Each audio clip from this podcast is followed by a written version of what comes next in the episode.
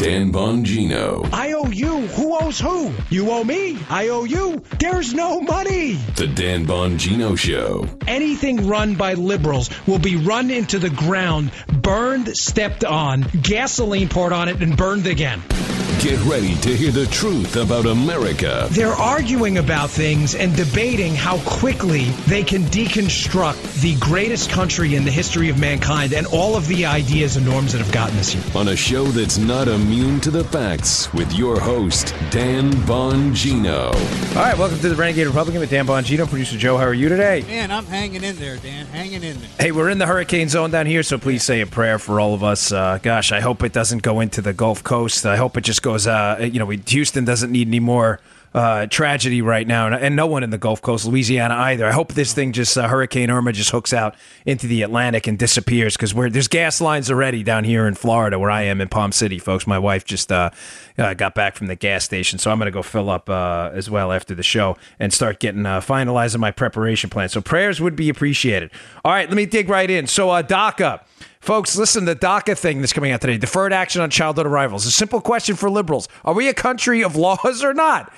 I get it. You want to make this about immigration, but do you understand the conservatives? This is not about immigration. Immigration is an issue we can solve. Immigration, it's not a difficult one to solve either. What are our needs? Where can we find those needs around the world? Do people coming here from other places around the world fit our economic growth models? You know, you could certainly have a, a, a component of it for, you know, for whatever international tragedies, wherever you wish to implement it to the law. But immigration is a separate issue from DACA. DACA is a, a, a constitutional issue and a rule of law issue. President Barack Obama, when he was the president of the United States, clearly said that DACA, which Trump is, is set to at eleven o'clock today, I got Fox News on right now, Uh, through his attorney general, they're going to discontinue DACA. The deferred action on childhood arrivals was an unconstitutional legal program, using Barack Obama's own words himself. His executive action, Barack Obama, which gave amnesty to people who were brought here when they were kids, who are not kids anymore, folks. This is for, we're talking about people in their twenties who are now adults who were brought here illegally. They were given an exemption from the law. There's no disputing that. That's just a fact, okay? Now, I just want to read to you quick before I move on, because I'm not for this program. You want to fix the legal immigration process, fix it. But we are a country of laws. Laws have to matter. I mean, uh, you know, just one quick thing on this. We don't get to pick and choose laws, right? Like, I get it. You don't like DACA. I understand that. Or you do like DACA, whatever it may be, if you happen to be a family of illegal immigrants.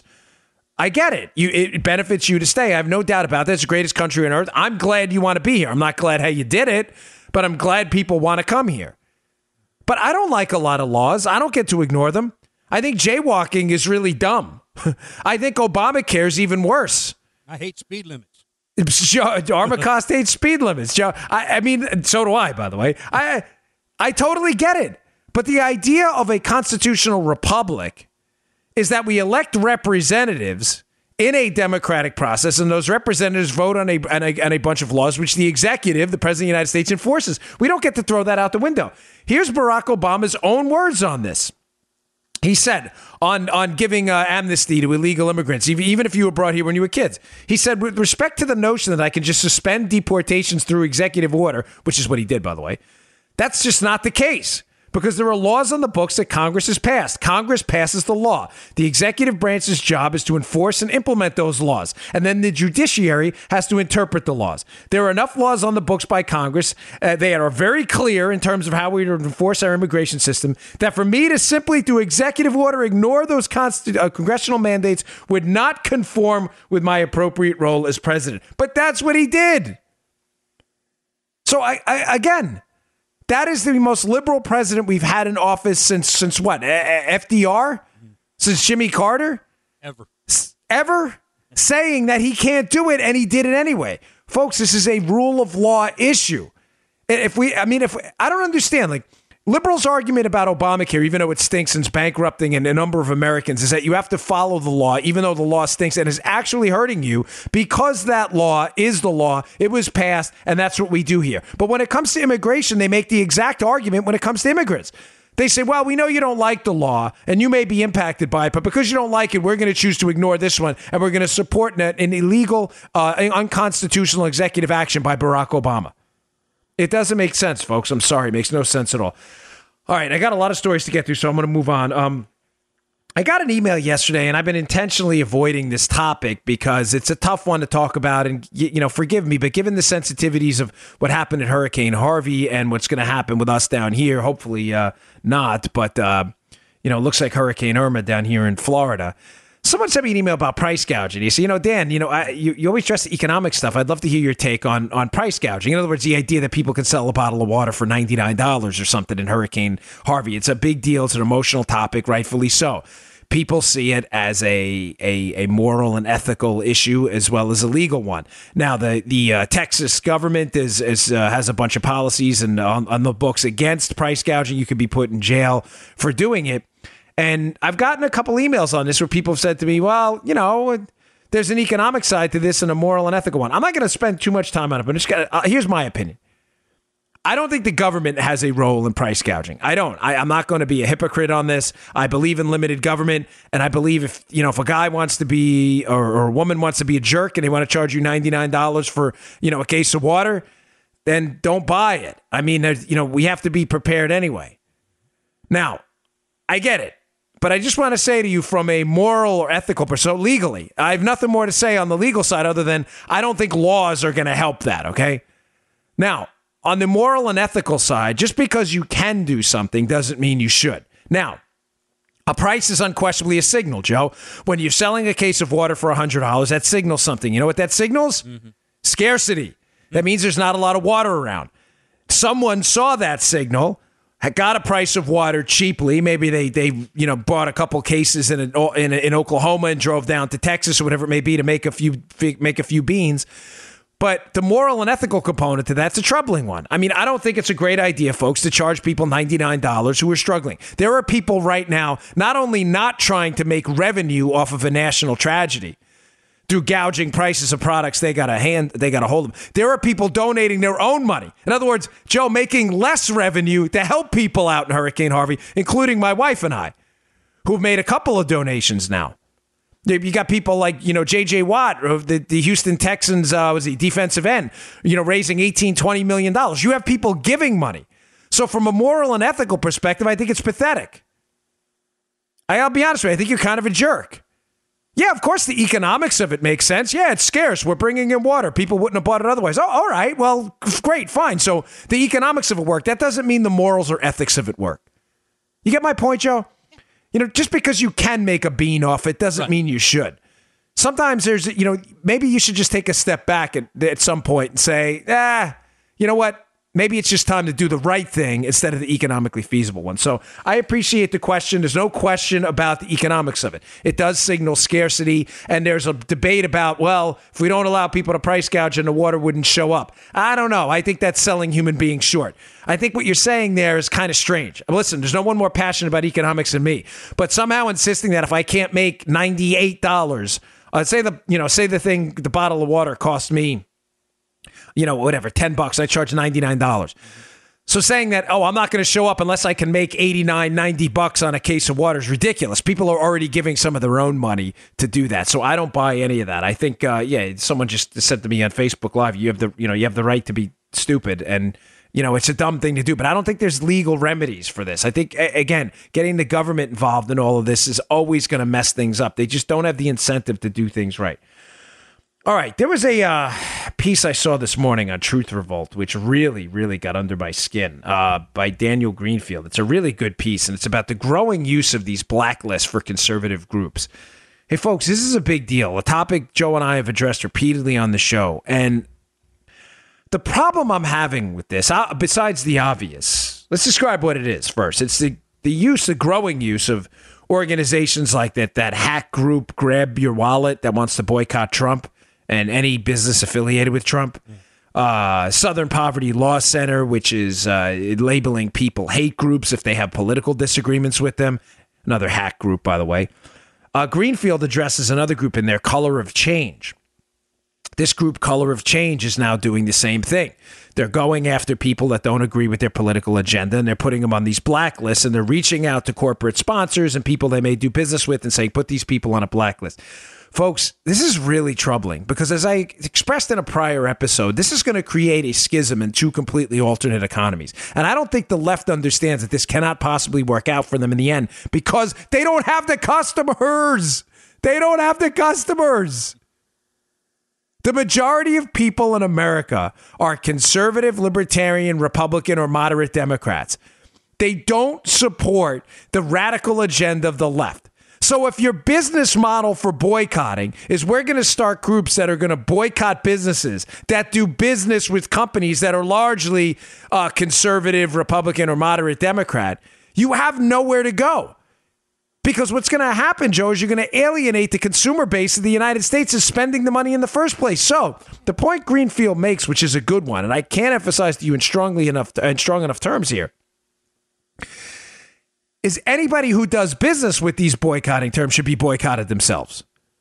Folks, it's the only way to fight back. Are boycotts dumb? Absolutely. Are boycotts economically ridiculous, absurd, and, and counterproductive at times? Absolutely. But if you are a company that pulls advertising or stops doing business because of a, a Southern Poverty Law Center hate label, disingenuous label of a hate group on someone, then that company should be boycotted by us too. There is no, there's no other way. And what you're going to see, folks, is you're going to see a schism and you're going to see an alternate economy develop. I mean, it's what happened with Fox News. I, I, I used this story before when a Fox News executive came down to speak at the Secret Service Training Center uh, at the graduation and brought up the point that Fox News came about because people understood that, you know, they weren't, a large swath of America wasn't being served by mainstream media, far left news. The same thing's going to happen in the future. Google stops, starts boycotting whatever companies that uh, that support traditional biblical values because the Southern Poverty Law Center has them on a hate group list. They're going to fi- eventually they're going to find another path. There's going to be another path, and it's what's going to happen is what's going to happen with what's happening now with the mainstream media is they're going to be alienated and they're going to be bankrupted like the New York Times, the Washington Post, and all these other people are. They're making a little bit of money now, but they're having a really hard time sustaining an, a liberal-only business model. There's a reason Fox News is still number one, and these other places are struggling. I mean, M S N B C's made a slight comeback, but C N N's still hurting, and we're talking long-term profitability. There's just no way. You cannot alienate fifty percent of America by putting everybody on a blacklist who doesn't agree with you. It's ridiculous. All right, got a couple other doozies to get to here, so stick with me here. Uh, today's show brought to you by our buddies at My Patriot Supply. Folks, this is the, um, if there was ever a time to be prepared and consider preparedness, food supply, water supply, uh, a generator, this is the time. We've seen what happens. This is really critical that you be prepared. I strongly encourage you to go to prepare with dan dot com. prepare with dan dot com. And our friends at My Patriot Supply will sell you one month's supply of emergency food. It stays good for twenty-five years. Folks, it's better to have it and not need it than need it and not have it. We have these crazy North Koreans threatening an electromagnetic pulse attack now. Go pick up your one month supply of emergency food today at prepare with dan dot com. It's only ninety-nine dollars. It's breakfast, lunch, and dinner. They'll send it right to your house. It's easy to store. Better to have it, not need it, than need it, not have it. You only need water to uh, to to prepare it. It's available for ninety-nine dollars now at prepare with dan dot com. Please go there today. All right. I saw an article at Salon, which I put in yesterday's show notes at bongino dot com if you want to check it out, which is, I mean, this is just mind-blowing. The author is uh, Anis Shivani, and it's a fascinating piece about the left's use of growing use of identity politics and how it's basically destroying the Democrat Party. Now, Salon is a far-left liberal website. I was stunned reading this piece that came in from a, uh, from a listener because, Joe, this is all the left has. And when far left websites start to acknowledge that their growing use of identity politics, which in case you don't know what the term means, most of you do, but it's the it's the use of the it's the, it's the labels. It's the racist, misogynist. Anytime you disagree with the left, they call you a, you know, racist, misogynist, a xenophobe, a homophobe, a transphobe, a phobophobe, an ist-ist, whatever. They just make this stuff up. But the strategy and how they came to identity politics was it, it largely had to do with the growth in critical theory.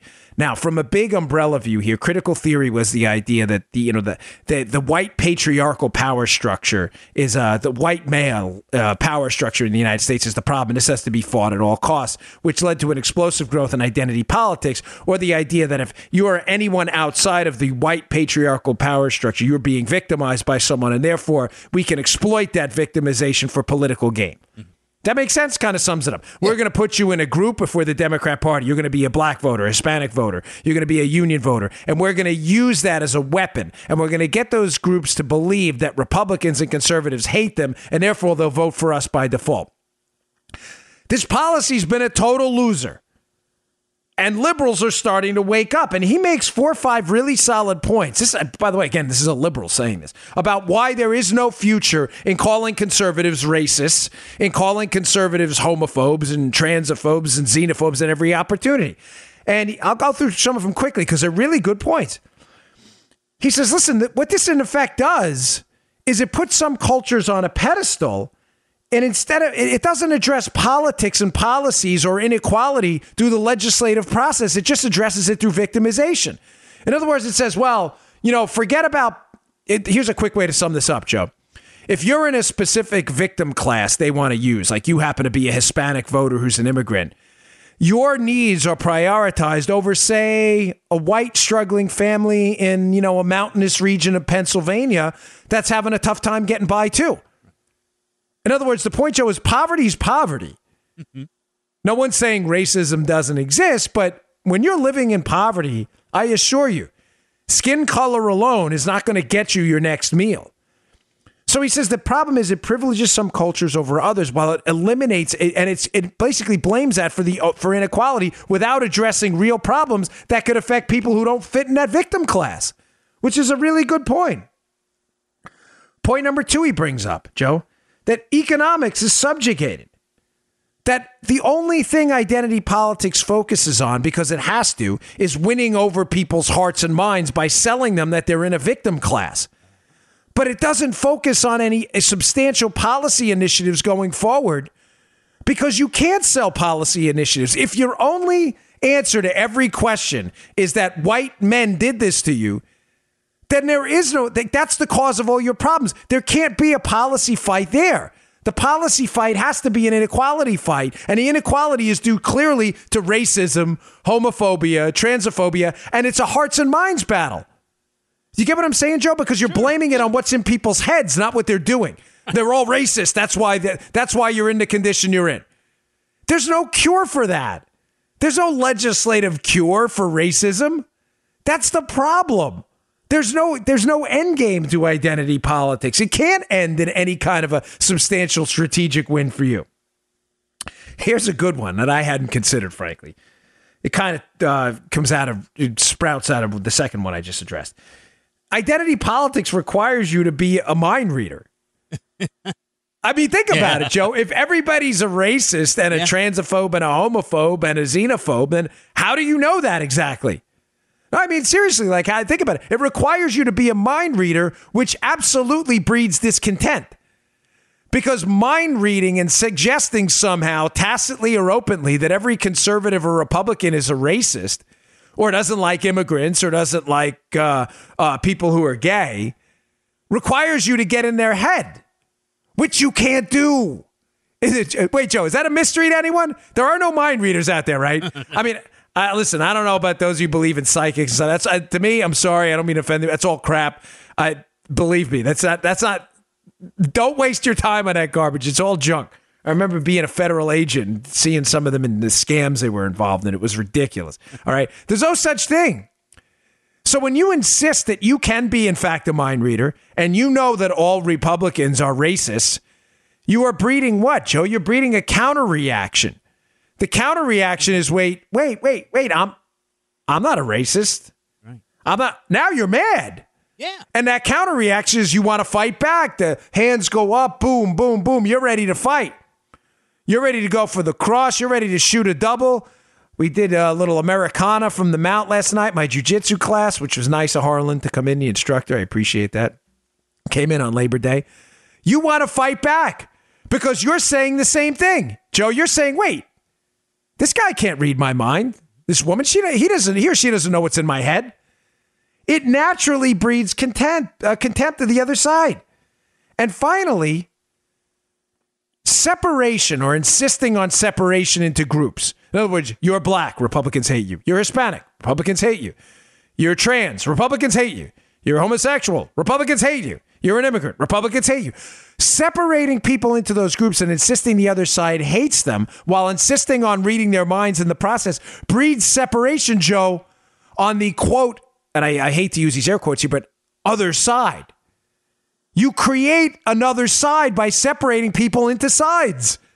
So eventually what you get is you get a side of people who are claiming to have their minds read, who are really pissed off about being called ist-to-ists and phobophobes and homophobes and transophobes, and you put them in the other side. And you actually create a counter-reaction by creating your own separation into groups. This can't possibly work. There's no future in this. There's a good quote he ends this up with. I want to uh, move on because I got some really juicy stuff today. There's another blame game going on for the Houston Hurricane Harvey, which is just, uh, you know, these people don't want to do research or data. But he says acknowledgement and credit based on identity alone. There is no end to it. It becomes a substitute for reward in the capitalist sphere, which is disconnected to identity. In other words, when you're obsessed with identity as the cause and solution to all your problems, there is no relationship to the real world. There, again, there's no fix in the free market for that. If every single failure is going to be blamed on some racist or xenophobe, there's no reason for you, Joe, to pursue any kind of free market capitalist endeavor because you're always going to lose. Why? Because you're a victim of the white patriarchal power structure. There's no winning. You're always going to lose. The system's rigged. It's systemic. You have no chance. It's all over. Despite all of the evidence, by the way, of people out there who have succeeded despite great odds, white, black, Hispanic, or other, gay, straight, doesn't matter. You don't want that evidence.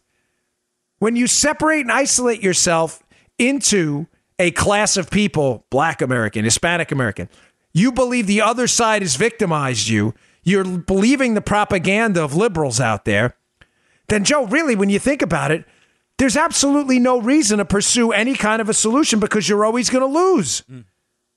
There's no, I mean, there's no fix. You get what I'm saying? There's just no fix on this. Yeah, never ends. Yeah.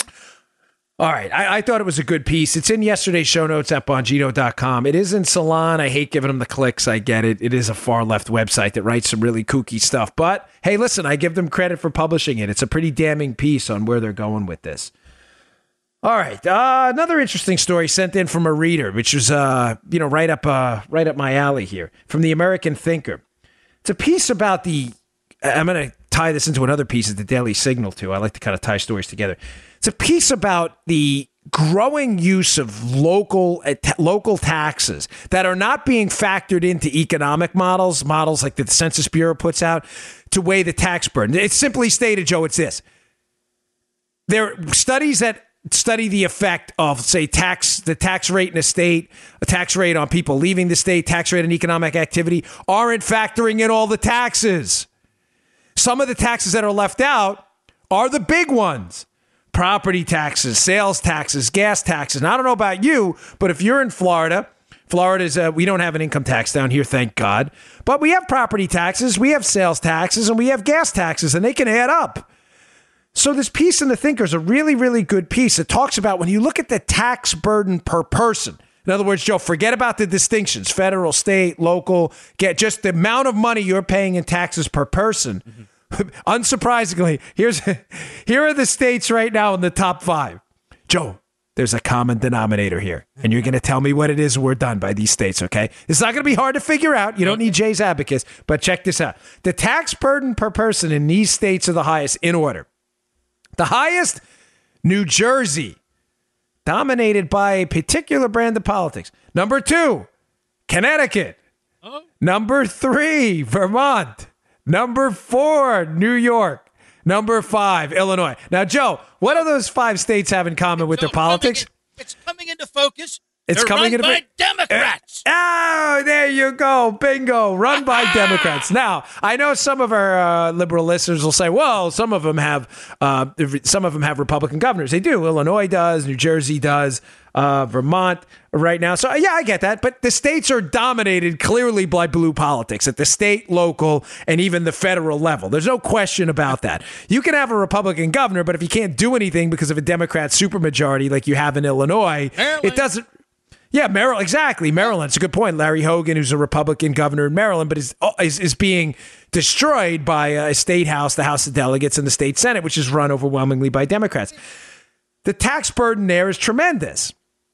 Now, the piece is really good because it talks about the tax burden and how this ta- most of the tax burden at the state level is being go- is, is being delegated to things like stay- paying off pensions, and economic growth is suffering. Now, I bring this piece up because, only because I saw another piece this morning at the Daily Signal, which is a really good one, talking about how even despite the Republican Party's massive failures lately on Obamacare, this DACA thing where they can't seem to get their act together, they're still dominating, Joe. They are at a ninety-five year high G O P state dominance.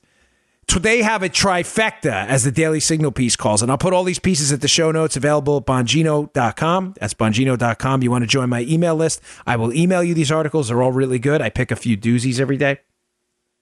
They have a trifecta in twenty-six states now, Republicans. You know what the trifecta is? It's when they have a Republican governor, Republican state Senate, and Republican House of Representatives or House of Delegates. So they have a trifecta, the G O P now, in twenty-six states, and they had a number in here. I couldn't believe it. I'm like underlining it twice, so don't forget this one, right? A thousand people a day are leaving overwhelmingly blue states dominated by Democrat politics for red states. Now, folks, again, in some limited circles, we would call this a clue that something's going on.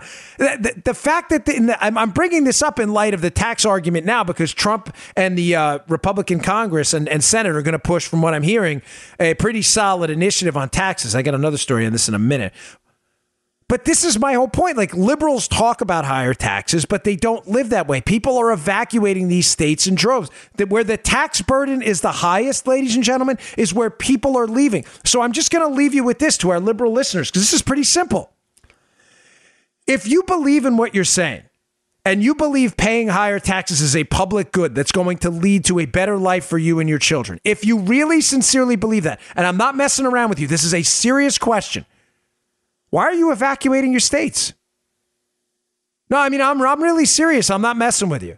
If you're a liberal listening to this show for the first time, it's a deadly serious question.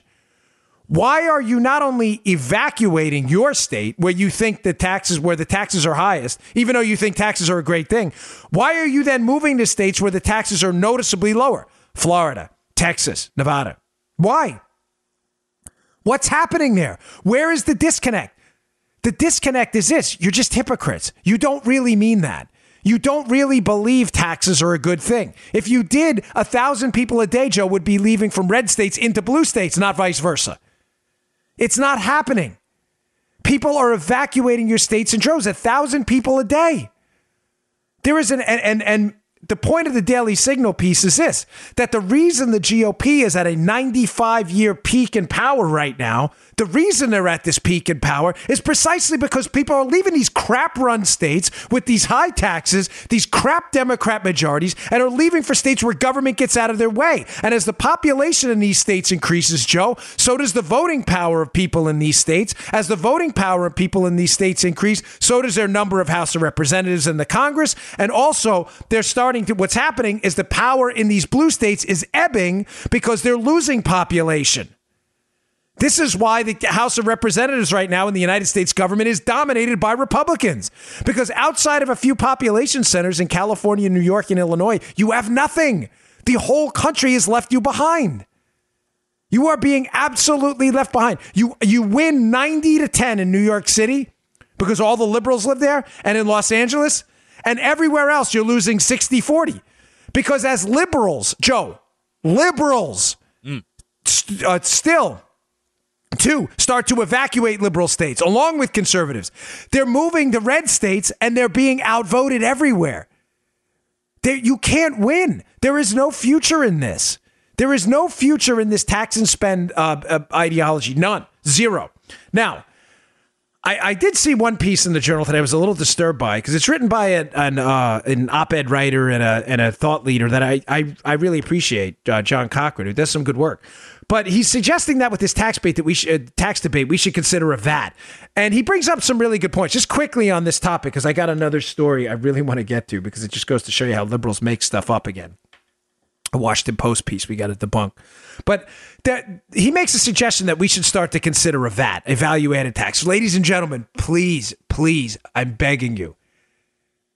This is an atrocious idea, a value-added tax. Now, on the because I give you the pros and cons. You're all grown adults. You can figure out on your own um, what you want to support and not support. I'm not here to lecture you. I'm just here to give you information. You do with what you want.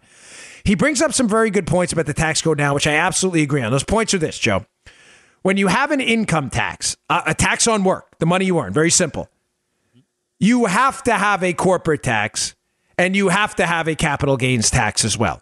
Now, why is that? A corporate tax obviously being a tax on corporate revenue, a capital gains tax being a tax basically on investments, on capital, right? Which are a form of capital. All right. Why do you need the other two if you have an income tax? Well, it's very simple, Joe. I mean, if, if you have an income tax and you don't have a corporate tax, mm-hmm. what are people going to do? They're going to incorporate. In other words, Dan Bongino is going to become Dan Bongino Incorporated, which I'm not right now. I'm a paid salaried employee of Conservative Review. But if there was, say, a, let's say they did this. So Cochrane's point is a valid one. If we have an income tax, we have to have the other two. If we didn't, and there was an income tax, I would say to Conservative Review, hey, guys, tell you what, I'm going to become an independent business, Dan Bongino Incorporated, and a, you need to pay Dan Bongino Incorporated rather than paying Dan Bongino the Social Security number. Make sense, Joe? Mm. Rather than paying me, the individual. You'll pay a tax identification number for a corporation, which is, Joe, just me. But it's me incorporated. Does that make sense? Yeah. So Dan Bongino Incorporated, and I'd be a tax identification number rather than a Social Security number. Sure. What would happen then? If the tax rate for corporate taxes was zero, I don't pay taxes at all. So when you have an income tax, you need a corporate tax. You also need a capital gains tax. This gets a little more complicated. When I say need, I mean the government needs it to raise revenue. I personally don't care if all these taxes go away. I'm just giving you the economics of it from a cash flow perspective to the government. You also need a capital gains tax because if there was an income tax with no capital gains tax, most people in a corporate environment, Joe, would just take their salary then as stock options or carried interest, which would be taxed under a capital gains tax, which would be zero, which would mean what, Joe? They pay no taxes. So the point of the, that point is he's not wrong there. When he says if you have an income tax, you need a corporate tax, you need a capital gains tax, he's not wrong. The problem is the solution, I think, is a terrible one. He suggests maybe it's time to consider a value-added tax, which is basically, folks, a national sales tax levied at every level of production. Every company that adds value to the value chain. So when you produce a computer, the company that produces the glass, that the chips, at every level of production, they will pay a tax based on how much value they added for the computer. The problem with the value added tax and why this is a, a atrocious idea, a really bad idea, I don't think you should ever support. And I'll give you the idea you should support in a minute. I'm not going to leave you hanging here, but that I think is a much better idea. The reason a value added tax is a bad idea is because it's hidden. Folks, the tax at every level of production is hidden into the final product. So although you can comprehend what the V A T's going to be if you see it on a sales receipt, you're really going to have a tough time breaking down what it's basically a hidden tax. And the old joke about value-added taxes is, you know, uh, Republicans love them because Republicans would love it because it's efficient, and Democrats love it because it raises boatloads of money. It raises boatloads of money because you don't really understand how much you're paying in the end. It's built in at every level, and it's hidden at the sub-levels of production. So in other words, if you just see a sales receipt at the end for a computer and you think you paid a thirty dollars, forty dollars tax, Joe, that tax built in at other levels of production really could have been something closer to one hundred forty dollars. So Democrats love it because you just don't know how much tax you're paying. You know, when you, what's the difference between that and an income tax? When you get your pay stub, you can see it, and you're like, oh, man, this really stinks, which reminds me, I got to pay you a cent in my quarterlies today. Taxes. When you're writing that check, it really stinks. When the tax is hidden, you can raise more money. They love it. This is a really bad idea. The V A T's going to go up. It's a really bad idea for a national sales tax. I like the idea of a flat tax or a fair tax. A flat tax would be an across-the-board rate. Let's cross the board, Joe.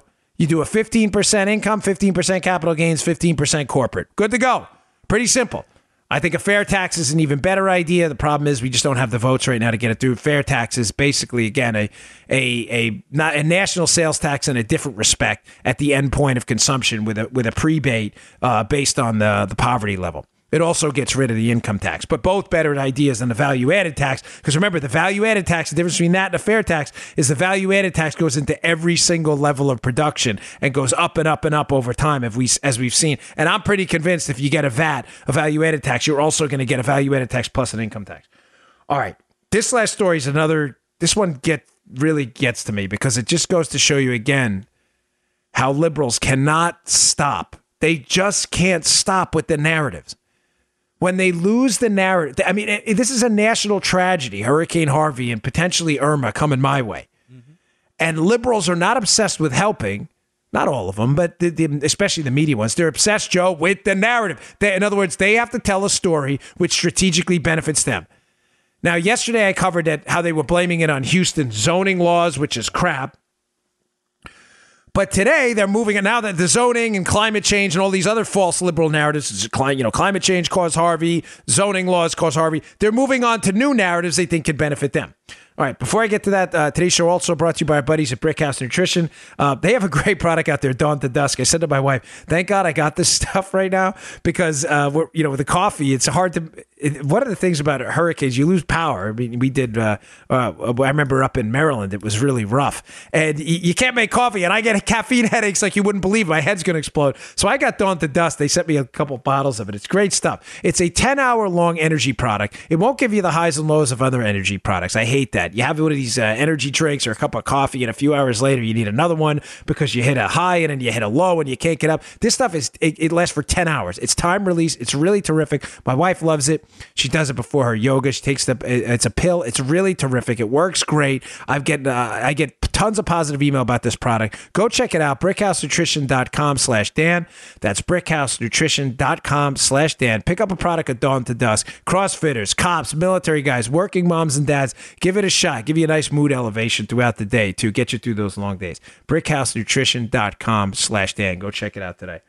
All right. So I saw this doozy at Cato, this piece, and it exposes a the Washington Post, which is now moving on to another narrative. So first it was climate change, second it was zoning. Now, Joe, this is the title of the piece, by the way. They're blaming now uh, Hurricane Harvey's damage on Houston's, quote, Wild West growth. And now it's they're blaming the building codes. It's the building codes that did it. Climate change did it. Ah, climate change.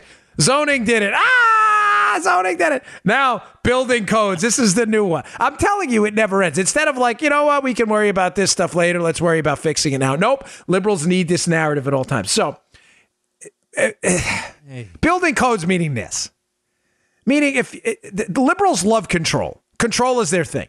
They want control of the economy. That's why they tried to advance the climate change narrative. Control of the economy through carbon taxes, basically being able to tax a business for using energy, which, Joe, every single business does. Right. So when the climate change narrative failed, they went right over to zoning because zoning allows them to control who can build what and where. They love, liberals love, love zoning. Sadly, some Republicans, too, do, uh, do as well, and I, I don't get that. Now they're going to building codes because building codes are another way of, of of of instituting de facto control of the private economy. What people can build and how they can build it is going to be up to uh, the government.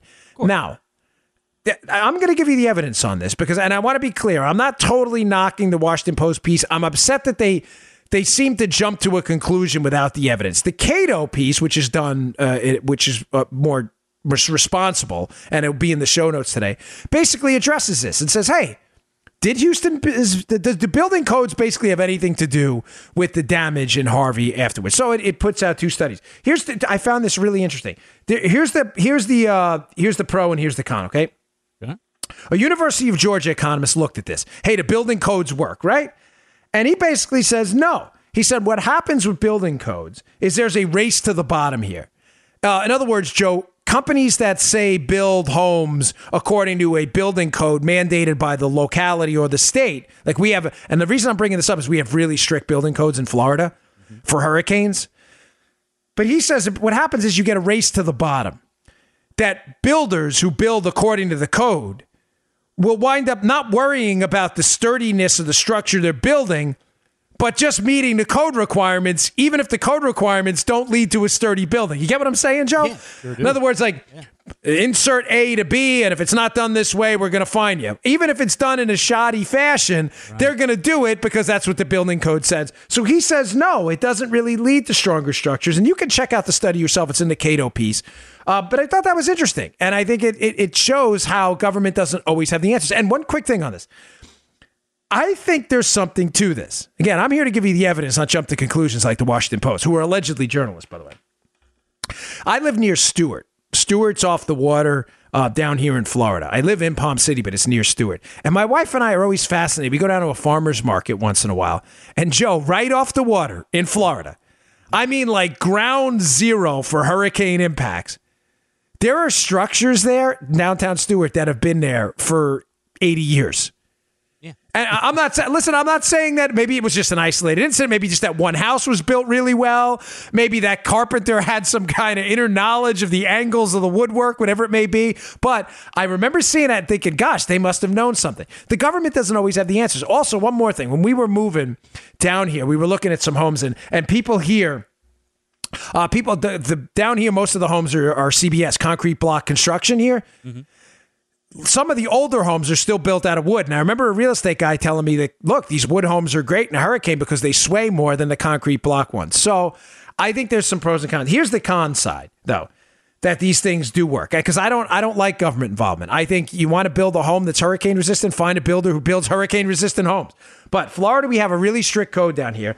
And the, what is it, National Center for Atmospheric Research, University of Pennsylvania and Austin College, did a study on the two thousand one Florida code after Hurricane Andrew in nineteen ninety-two. They instituted a strict building code. My house was built according to that code. We have concrete block everywhere. I mean, my house is like a fortress, right?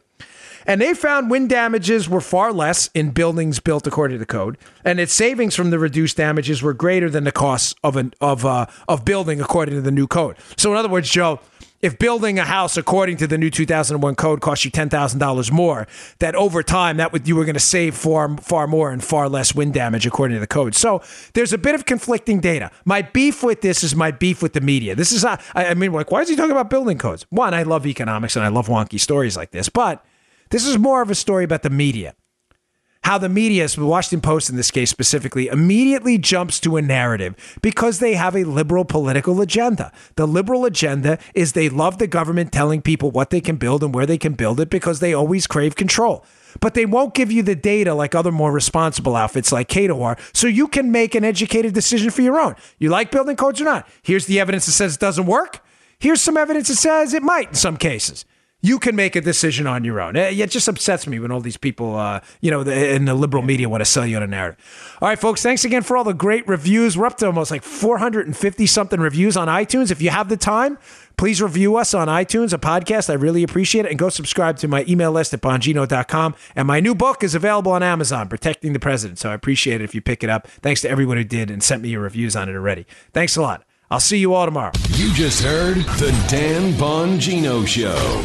Get more of Dan online anytime at Conservative Review dot com. You can also get Dan's podcasts on iTunes or SoundCloud. And follow Dan on Twitter twenty-four seven at D Bongino. Hi there. Sorry for the interruption, but are you enjoying this show on Google Podcasts? You should know that the Google Podcasts app is going away this spring. That's right, going away, gone, as in no longer available. You can still enjoy this show elsewhere, though. Try out Spotify or Amazon Music, or maybe TuneIn is more your style. Whatever app you switch to, be sure to follow so you never miss the next episode. And thanks for listening, wherever you listen.